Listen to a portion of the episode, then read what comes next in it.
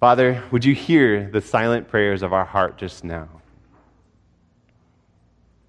Thank you that you are so personal. And God, thank you that you've given each of us a measure of faith. But God, today we're asking that you would increase our faith in who you are and what you're longing to do in our lives. Thank you, Lord. In Jesus' name I pray. Amen. I'd like to invite you to turn with me to Matthew chapter 16. Matthew chapter 16 and verse 13. You know, the blessing of getting to go to Israel, which I didn't expect necessarily, is that sometimes you read through a verse and suddenly something pops out to you that you might not have even thought about before. And today I want to share something with you that is meaningful to me from my experience that has made me look at a story that Jesus uh, engages with the disciples in in a new and meaningful way.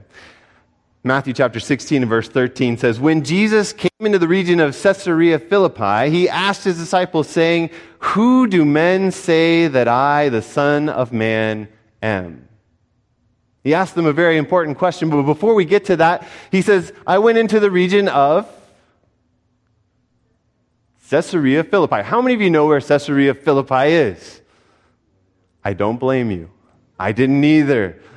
But here's the thing it's important, and you can learn a lot about the entire context of this story if you know a little bit about Caesarea Philippi.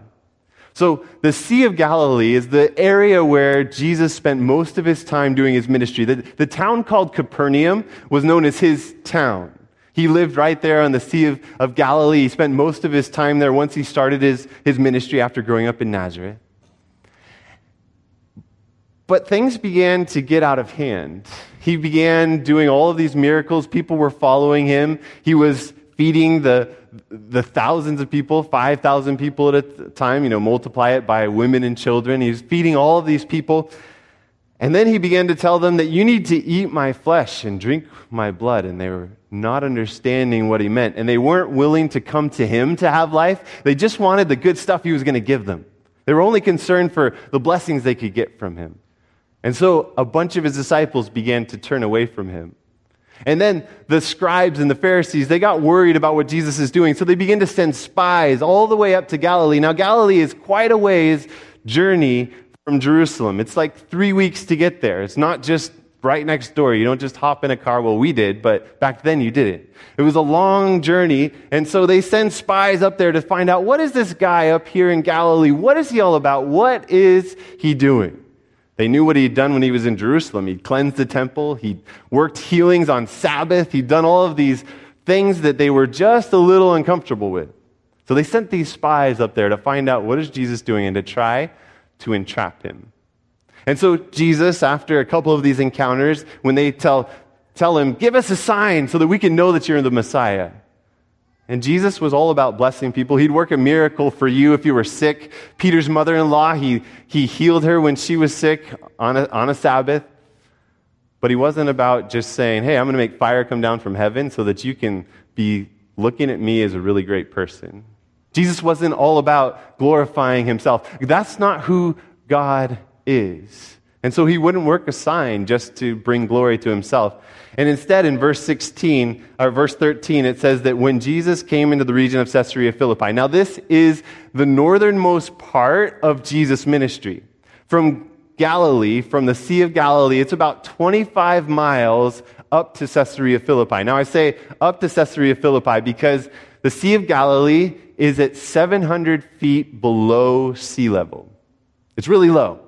And from there, you can look up and you see up on the hillside, you see these high mountains way off in the distance. It's really beautiful, the Sea of Galilee. And you see these, it's called the Golan Heights, where there's this whole area, this whole plateau that's high. And then above that, you see Mount Hermon way off in the distance. It's mentioned in the Psalms sometimes. Well, one day we decided to go up to Mount Hermon. And I'll show you a picture of Mount Hermon here. If we can get it up on the screen, there's a picture of Mount Hermon. Mount Hermon is at 9,000 feet, so that's about 10,000 feet almost above the elevation of the Sea of Galilee. You see it up there in the distance. It's on the border with Syria, so they actually have towers up there and stuff for surveillance that our guide said, I can't tell you what happens up there. It's top secret. because that's right on the border of Syria. So up there, we got we had lunch here at this spot where we're at, so we're already up on the Golan Heights by this point. So you can tell how far above the Sea of Galilee this mountain is, because the Sea of Galilee is um, another probably 1,300 to 2,000 feet below where I'm at right there. So from there, we, we went on and we looked at Mount Hermon, we looked at some other spots, and then we went to this place called Banyas. And as we came to Banyas, he told us this is Caesarea Philippi, and this is going to change your perspective on a story in the Bible.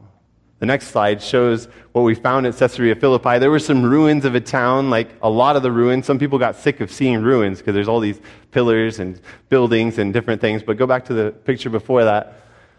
There you see there's just this rock escarpment there right above Caesarea Philippi. And then you'll notice that there is a big black cave right there. Pick it back up in Matthew chapter 16. Jesus is saying, Who do the people say that I am? Who do people think that I am? Do they really understand who I am? Verse 14. So they said, Well, some say that you're John the Baptist, some say Elijah, others Jeremiah, or one of the prophets. I mean, this was actually some high compliments that people were paying to Jesus. They're saying, You're like Elijah the prophet coming back. You're like Jeremiah. You're this great prophet who's working all of these miracles, all of these wonders.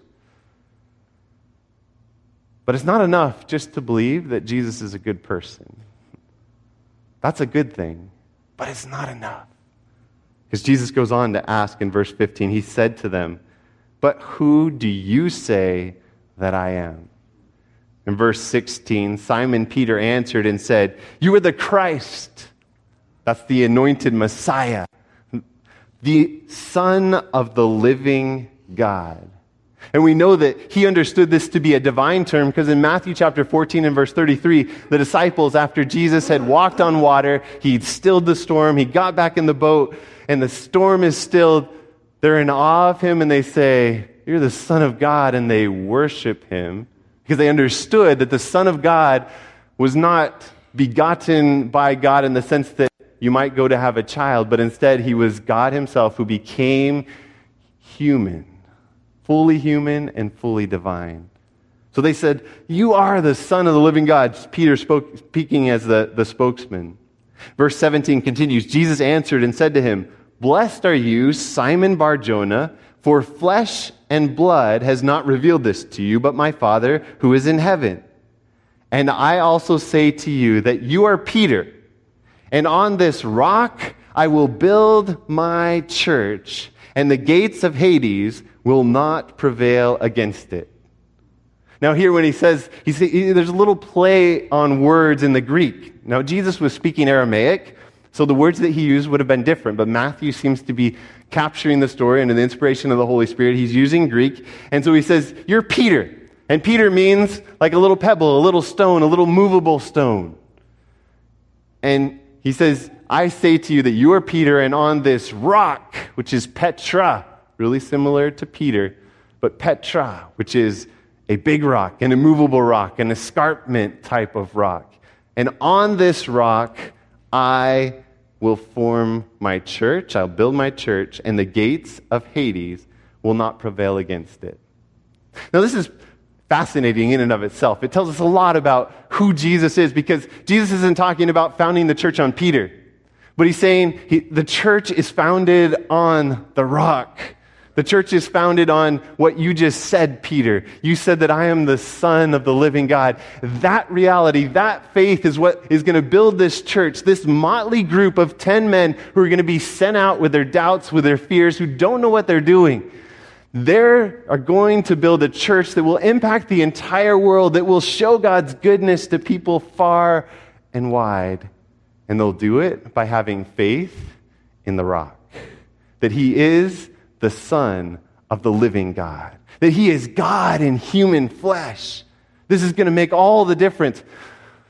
But what helps even more is to understand the context here, because they're in Caesarea Philippi, and they would have known what took, in, took place here in Caesarea Philippi. Because here in Caesarea Philippi, we'll put up that picture again. You see that there was a big cave there, And if you went closer, you see that the cave is this big cavern that people would be able to come close to. And it was actually a spring for the Hermon River that came out of it. And this river was one of three tributaries that goes into the Jordan River to form the massive Jordan River at the time. For years, the ancients looked at this as a sacred place. The Canaanites, we believe, had Baal worship going on here because they said, hey, this is a spot where out of it comes water, and, and Baal is the, the god of, of rain, and, and so we're going to worship Baal here in this spot. There's a, an Old Testament city by the name of uh, Baal that, that, that we believe was here. But later on, in the time of Jesus, there was somebody else who was worshiped here. You know, this wasn't the traditional territory of Judea where there were faithful Jews who were following the Torah. But here you had an area that had been conquered by Alexander the Great, an area that had had the influence of Greek Hellenism, and they had come through with their gods, and when they got to this place, they said, Ah, this is the spot of the god Pan. Have you ever heard of the god Pan before? Me neither. So I did a little research on the god Pan. I'm going to put up a picture of the god Pan for you. This is a sculpture of him, one of the only ones that was decent enough for me to put up here for you. But you'll notice that his top half is human, except for that on his head he has two horns. And then his bottom half is a goat's bottom half. It's the legs of a goat. And he was the, the goat, he was the, the god of, of forests and of springtime. He was the god of, of a lot of things that we don't want to talk about. He was a God who was very fickle, a God who was very difficult to make happy, a God who never found a faithful partner. A lot of gods, they were sleeping around, but at least they would have one partner. This God was always just pursuing after different people and forcing them to have a relationship with him. He was not the God that you wanted to come into contact with. In fact, there's a word in our language that comes from the word Pan. You might be able to guess it. It's the word panic. That's the kind of feelings that they said came from the, the god Pan when he would play on his feet, his flute, and he was going through the forest, and you heard that flute playing, it would strike panic into your heart. And that's why the Greeks won, they said, the Battle of Marathon was because of the panic that took place from the god Pan. So, in this place, there's this massive spring. If we go back to that picture before, there's this massive spring that's coming out and it's bringing this water that's refreshing the entire land of Israel. It flows all the way down to the Sea of Galilee, and then out of the Sea of Galilee, all the way down to the Dead Sea. And all along there is places where people farm, and this was important. And so the Greeks said, well, what we need to do is to worship Pan here because Pan lives down inside of this in the underworld. And, and we need to come here and we need to satisfy him so that he'll continue to give us the water. And so they would take sacrifices and they would take the sacrifices and they'd throw it into the spring. And the sign there tells you that if the, the spring sucked the sacrifice in, then you would watch. And if you didn't see blood appear down below in the streams, you knew that that sacrifice was accepted by this God. But if no, uh, sorry, if, if blood appeared, then you knew that it wasn't accepted by the God. But if you didn't see blood in the streams down below, then you knew that the sacrifice was accepted and he was happy. Can you imagine serving a God like this? Where you bring a sacrifice. In fact, our guide said that in springtime that they would take the youngest baby in their village. That they would take this baby up to that spring and that they would toss that baby in, hoping that it would be a good spring and they'd get plenty of water. Friends, when you have a bad picture of God, it warps a lot of things in your life. It warps how you treat other people. It warps how you treat yourself. It warps your view of reality. It causes a lot of problems. Imagine sacrificing babies in order to please some goat god and doing all kinds of other unmentionable things in church in front of this spring in order to get the favor of this God. People are being mistreated here. People are being totally disrespected here in order to please this fickle God. So here you have this place that they knew as the gates of the underworld. Here, when Jesus says the gates of Hades, that's the Greek translation for the word Sheol, which in the Old Testament isn't just for hell, but it's also for the grave. It's for the underworld. It's for the place that you don't want to end up, obviously. You want to live, but it's Sheol, the underworld. And this was known as the gates for the underworld where Pan lived. And people would come and they'd try to satisfy their God in order that he could send them good things from the underworld. He could send them the, the, the springs of water come out and to get the fertile area for the Jordan River. And Jesus chooses this place to take his disciples. In fact, if you look at the Gospels, he takes them up into the Golan Heights in this region for probably two to six months. And it's just him and the disciples, one on one time, so that he can prepare them for their mission, so that he can explain the things that are going to happen to them. And here in this place, he begins to unveil to them who he is. He says, Who am I? Who do the people say that I am? But who do you say that I am? The Son of the living God. And then jump down. If you look in verse 21, verse 21, it says, From that time, Jesus began to show to his disciples that he must go to Jerusalem and suffer many things from the elders and chief priests and scribes and be killed and be raised the third day. Jesus is bringing them here intentionally because he wants to teach them who God is. He wants them, first of all, to understand that he is the Son of the living God, that he himself is God in human flesh, that everything that Jesus did reveals who God is to us. You wonder what God is like. You wonder what the Father is like. Jesus said, If you've seen me, you've seen the Father. Every action of my life has just been an outburst of who God is. So when Peter says, You are the, the Christ, the Son of the living God, then he says, That statement, Peter, that belief in who I am is what I'm going to build my church on. And the gates of Hades, this misunderstanding of God, this, this treating God like a God that needs to be satisfied, a God that, that you can convince to give favor to you, a God that, that you need to throw human sacrifices to. That God will not prevail against the true picture of the living God. The gates of Hades will not prevail against this rock who is Jesus Christ. And if you wonder if that's who the rock is, look at Deuteronomy chapter 32 and verse 4. Deuteronomy chapter 32 and verse 4 tells us that God himself is the rock. And in verse 4 it says this He is the rock, his work is perfect, for all his ways are justice. A God of truth and without injustice, righteous and upright is he. This is beautiful. This is who God is. He is without injustice. This means that, that God treats every person with steadfast love, that He will never stop loving you, that He refuses to act with anything else but unselfish care for your good in your life. No matter what you do, no matter where you've been, no matter what's going on in your life, that's who God is. When Jesus went to the cross, when he begins to tell his disciples, hey, I'm going to go and I'm going to suffer and I'm going to die, they begin to tell him, no, you can't do that. But he had to explain to them, this is the only way to save this world.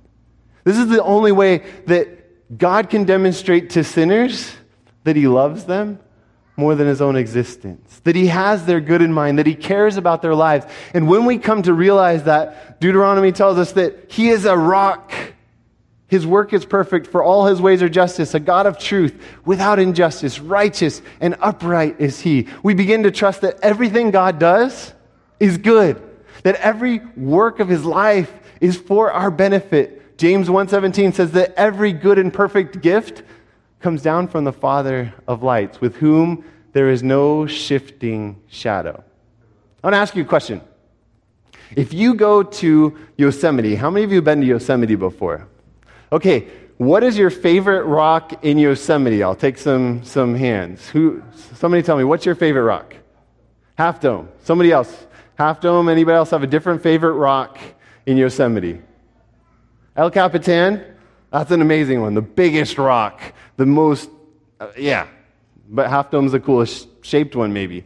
Any other favorite rocks? There's Clouds Rest. There's all of these amazing rocks. I mean, there's plenty to choose from in Yosemite. That's why rock climbers go there all the time.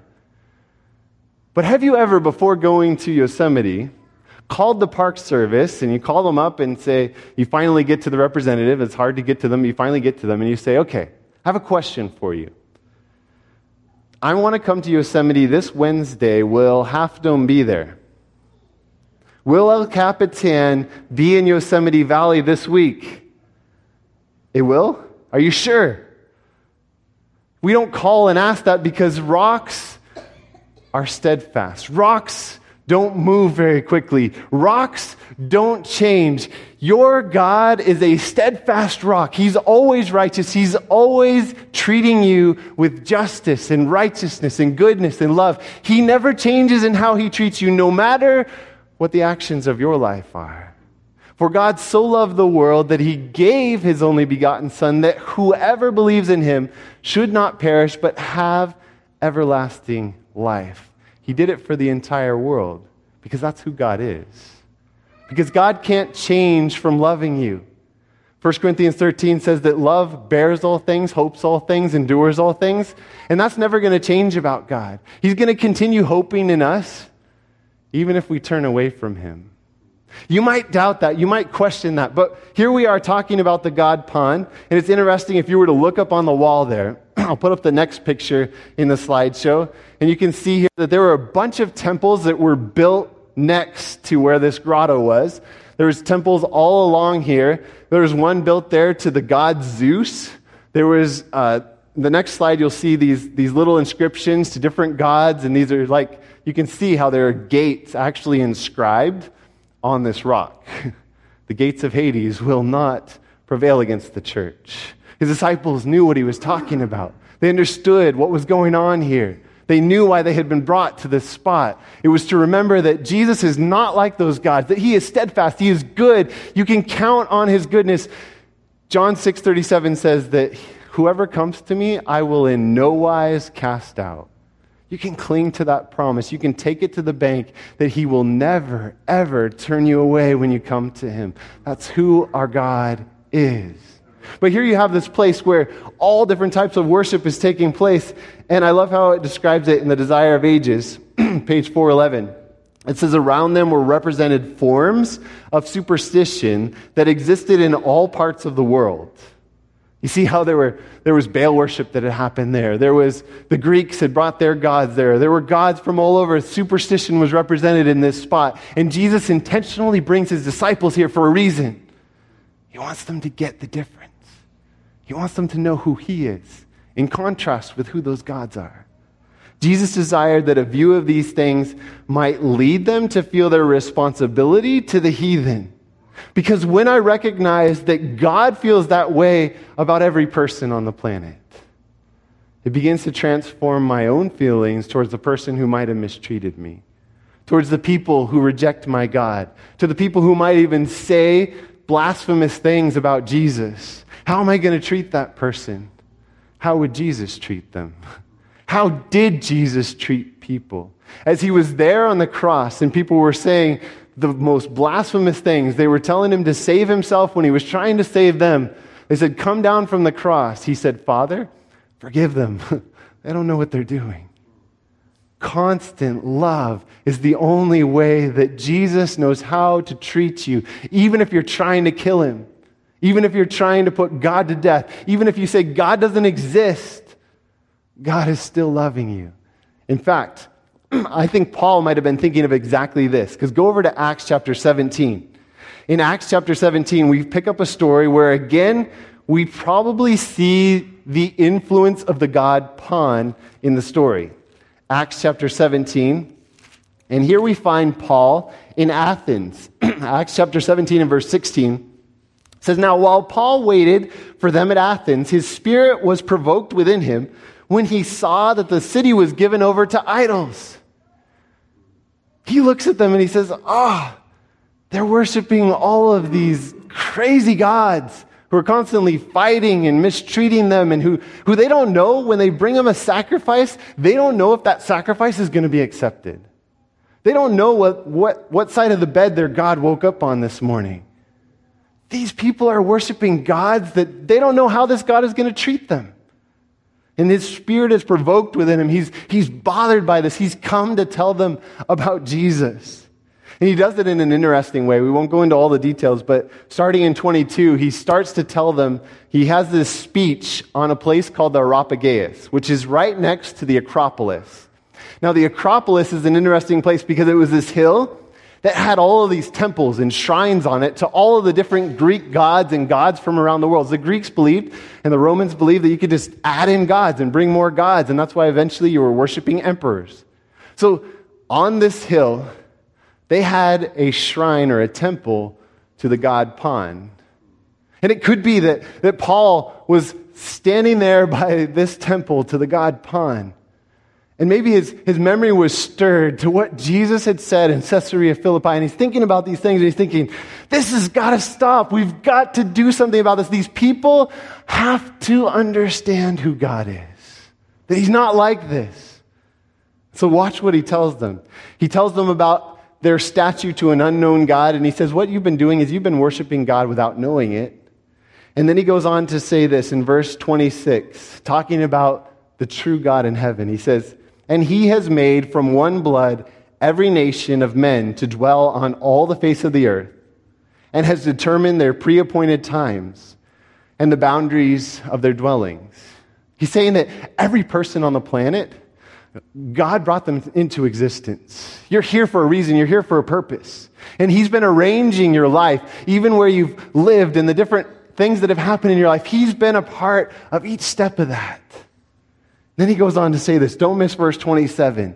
The purpose for why God is so involved, why He created all of these people, why He's involved in their lives is verse 27 so that they should seek the Lord in the hope. God has hope, did you know? God has hope in you. Do you have hope in you? In the hope that they might grope for him and find him, though he is not far from each one of us. In him we live and move and have our being. Paul's saying he's been right there with you. God has been close to you every step of your life. He's been drawing you with his love. He's been influencing the steps in your life, and he's doing everything possible. He's hoping, hoping that you'll come to know this unknown God, that you'll come to worship a God of love who never changes in how he feels about you, who never changes in how he treats you, who will always treat you with love that is even greater than the love that he has for his own life. So much so that he would lay down his life for you. This is important because we read at the beginning Psalm chapter 62. Psalm chapter 62. Before we get there, I want to read something from The Desire of Ages, page 415, while you're turning there. It says this The rock of faith is the living presence of Christ in the church. The rock of faith, what gives us faith, what we can rely on is who Jesus is. The one who went through villages and healed every sick person the one who would calm the storms in people's lives, the one who would give them hope, the one who would pick up the woman caught in adultery and to tell her, I don't condemn you, go and sin no more. The one who constantly loved and would never stop loving all the way to the cross. Upon this, the weakest may depend. And those who think themselves the strongest will prove to be the weakest unless they make Christ their efficiency. Friends, it's so sad to think about all of the Jews who knew about Deuteronomy 32, verse 4, that God is a rock, He's steadfast, He's just, and yet they would participate in Baal worship. They would participate in going to the spring, the grotto of Pan, and they would throw their sacrifices in because they didn't trust that God would take care of them. But how is it in my life? Do I experience what Psalm 62, 6 and 7 says? He only is my rock and my salvation. He is my defense. I will not be moved. In God is my salvation and my glory. The rock of my strength and my refuge is in God. The psalmist says, I can have confidence in any situation in life, anything that comes to me. I can have confidence because in that moment, though my emotions may not be where I want them to be. Though I may not understand the circumstances, though it may be difficult and hard, in that moment, I have a rock that is steadfast and sure. And that rock is that I know that Jesus loves me. And that he'll never stop. That I know that Romans 8:28 says that he will cause all things to work together for good. He doesn't cause all things, but he causes those things and he works those things around for good in my life, for those who love him, for those who are called according to his purpose. This is important in the world we're living in today. I don't know how you feel when you turn on the news in the morning. You feel a little terrified to know what's coming next? How about when you pick up the phone and it's a family member that you haven't heard from in a long time and you know that you have a sick relative? How about when you get that call from the doctor and the doctor says it's stage four cancer? What do you do in the moment when the storm strikes you? It's no longer about the other people out there. It's no longer telling them to have faith. But in that moment, you need faith. And in that moment, what you need is a rock. And that rock is Jesus. And the rock is trusting that He never changes, that He always treats you with steadfast love that Matthew 5:45 he says the Father sends his rain on the evil and on the good. I'll put up one more picture of Caesarea Philippi. If you look at, at this picture, it shows as we were walking down from Caesarea Philippi, the spring is still flowing. You think about this. For years, people have been worshiping Baal, they've been worshiping Zeus, they've been worshiping Pan, and God, the true giver of life, has continued to send this spring so that we could have the Jordan River despite the fact that they're denying his existence, despite the fact that they're spitting on who he is, he continues to give and to give because that's who God is and he can't stop. And he never will stop. That's the good news of the gospel. That's the good news for my life. When bad things happen in my life, I can cling to Jesus no matter what. I don't know what you're dealing with this morning. I don't know what trials you're facing. I don't know what things you've gone through. But this has power for our lives. It has power not only for when the bad news comes about tragic things happening, but it has power for that moment when somebody asks you something and you really want to make them happy, but you know that to tell them the truth wouldn't feel so good. And in that moment, you have to decide are you going to lie to them? Or will you prayerfully find a way to tell them the truth? It applies when you're in the grocery parking lot and you accidentally smack into that other car and you don't have the money to fix that car because it's a BMW. And you think to yourself, nobody saw me. You look around, nobody's looking. What do you do in that moment? It's so easy to drive away unless you have a rock steadfast. That you can say, Jesus, I know you're good. I know what you've told me to do is good. And I'm going to cling to you. And I'm going to do what you've called me to do, no matter what, because of who you are. Friends, that changes everything. It's changed everything in my life. And I believe that it will change absolutely everything in all of our lives as we truly come to see God for who He is manuscript releases, page, volume 9, page 289, it says this We believe in a general way, but we lose much because we do not trust fully and entirely in God our Maker. We lose a lot because we don't trust entirely to Jesus. We still want to figure out the back door. We still want to figure out what we can do to accomplish what needs to happen. And I can tell you, this is becoming really real for me being a potential dad. I told you that, that, that, that I know that there's baby, uh, a baby on the way. Okay, I wasn't going to do this, but I want to show you another picture, right? So I got a call, while I was in Israel, if you remember, I got a text message actually that said, Are you awake?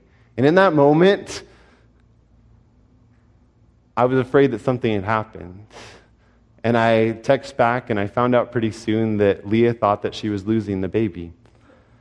And it was hard to deal with being that far away and not knowing what to do and not being able there to comfort her. But thankfully, many of you were there for her to comfort her, and I thank you for that. So you can imagine that when I get texts, sometimes I'm a little nervous about what's coming.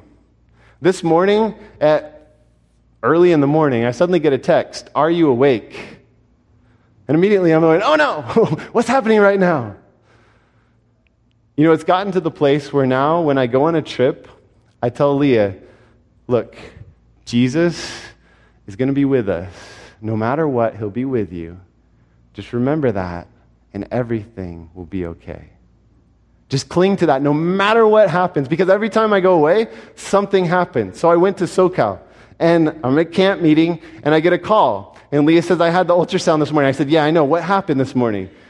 And she says, Well, um, some good news and some bad news. She said, Well, the good news is that the hematoma's gone.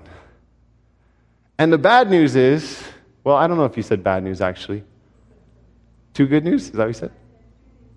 Two things to tell me, not good news and bad news, because it wasn't bad news at all, actually. But I got, uh, see, that shows you what you begin to assume when you're afraid of life. What you begin to assume when you're not expecting that God has your back. What you begin to assume when you think that God is this God that you've got to satisfy, that you've got to come up with enough good works to make him happy with you so that he'll give you favor in your life. When you got to pray hard enough, Prayer is a powerful thing because it connects you to God. But when you think that you've got to pray hard enough in order to make Him love you, then there's an issue in prayer. It doesn't do any good. It didn't do the Pharisees any good. Okay, so, so there, she's on the phone with me and she begins to tell me the story. I won't tell you the news until I show you the picture. I'll show you the first picture up on the screen. She tells me that she was there in the room and they're scanning her. And as they're scanning her, they say, Oh, look, the baby is right on track I think it was eight weeks and four days at that point. Yeah, you can read that at the bottom of the screen. And it's the right size, and she got to hear the heartbeat. And then Leah looks at the screen and she says, What's that? And the, the lady says, Well, I don't know. And so the lady begins to scan some more. She says, Oh, no. I'm so sorry. I, I'm so sorry I missed this. I, I should not have missed this you're having twins. Identical twins. We know for a fact that we put one embryo in there. But God has doubly blessed us. And there are two, two babies forming in there. Now, we need your prayers because they're sharing a placenta, and that means that they need equal nourishment, and there's a lot of things that need prayer. And day by day, we don't know what's going to happen. But we do know that God is faithful that we can rely on Jesus no matter what, that He has delightful things in store for our lives. Friends, this is a rock, and Jesus wants to build this church on it. He wants to build your home on it. He wants to build your life on it. He wants to give you faith in who Jesus is. So it's my desire to stand on that rock. I don't know about you, there is good news about that rock. I'll finish reading this quote, but as I read it, I just want to invite you to think about do you want to take a re stand today? Do you want to recommit today to say, hey, I want to recommit to found my life on the rock? It goes on to say this we can, when we can, notwithstanding disagreeable circumstances, rest confidingly in his love, notwithstanding difficult and disagreeable circumstances. It's easy when things are good. But what about when they're disagreeable? It goes on to say, rest confidingly in his love, believing the love that he has for us, and shut ourselves in with him, resting peacefully in his love. The sense of his presence will inspire a deep, tranquil joy. And it won't matter what phone calls you get. It won't matter what the news is because you know that your God is good and you can take any problem to Him. You can take Muggins the dog to Him and you can take your child to Him. You can take your grandma to Him. You can take your work situation to Him. You can trust in His faithfulness in your life. This experience gains for us a faith that enables us not to fret, not to worry. I'm sick of worrying, aren't you? I worry about way too many things in my life. But to depend upon a power that is infinite. That's the Christ, the Son of the living God. As I pray, if it's your desire to trust in Him, or at least to say, God, I want to know a little bit more about who you are as a faithful God, I just want to invite you to raise your hand as we bow our heads and pray. Father, you are so good. And Lord, today, there are so many misconceptions about who you are. God, there are so many people outside the doors of this church and maybe even here this morning who, who aren't even really sure that you exist. And God, thank you that you don't let that stop you from blessing us, from pouring out good in our lives, from being there for us, and from hoping that maybe will grasp for you. So, God, as we lift our hands up to you today, it's with an assurance of who you are, not of who we are. It's lifting our hands and just saying, Yes, Jesus, I believe that you are the Son of the living God. I believe that you are the Christ. I believe that you went all the way to the cross for me, and I want to know you more. Father, lead us to day by day experience more of you in your word, to experience more of you in prayer, to fix our eyes on the things you're doing in this world, and to trust you more and more deeply. In the name of Jesus, I pray. Amen.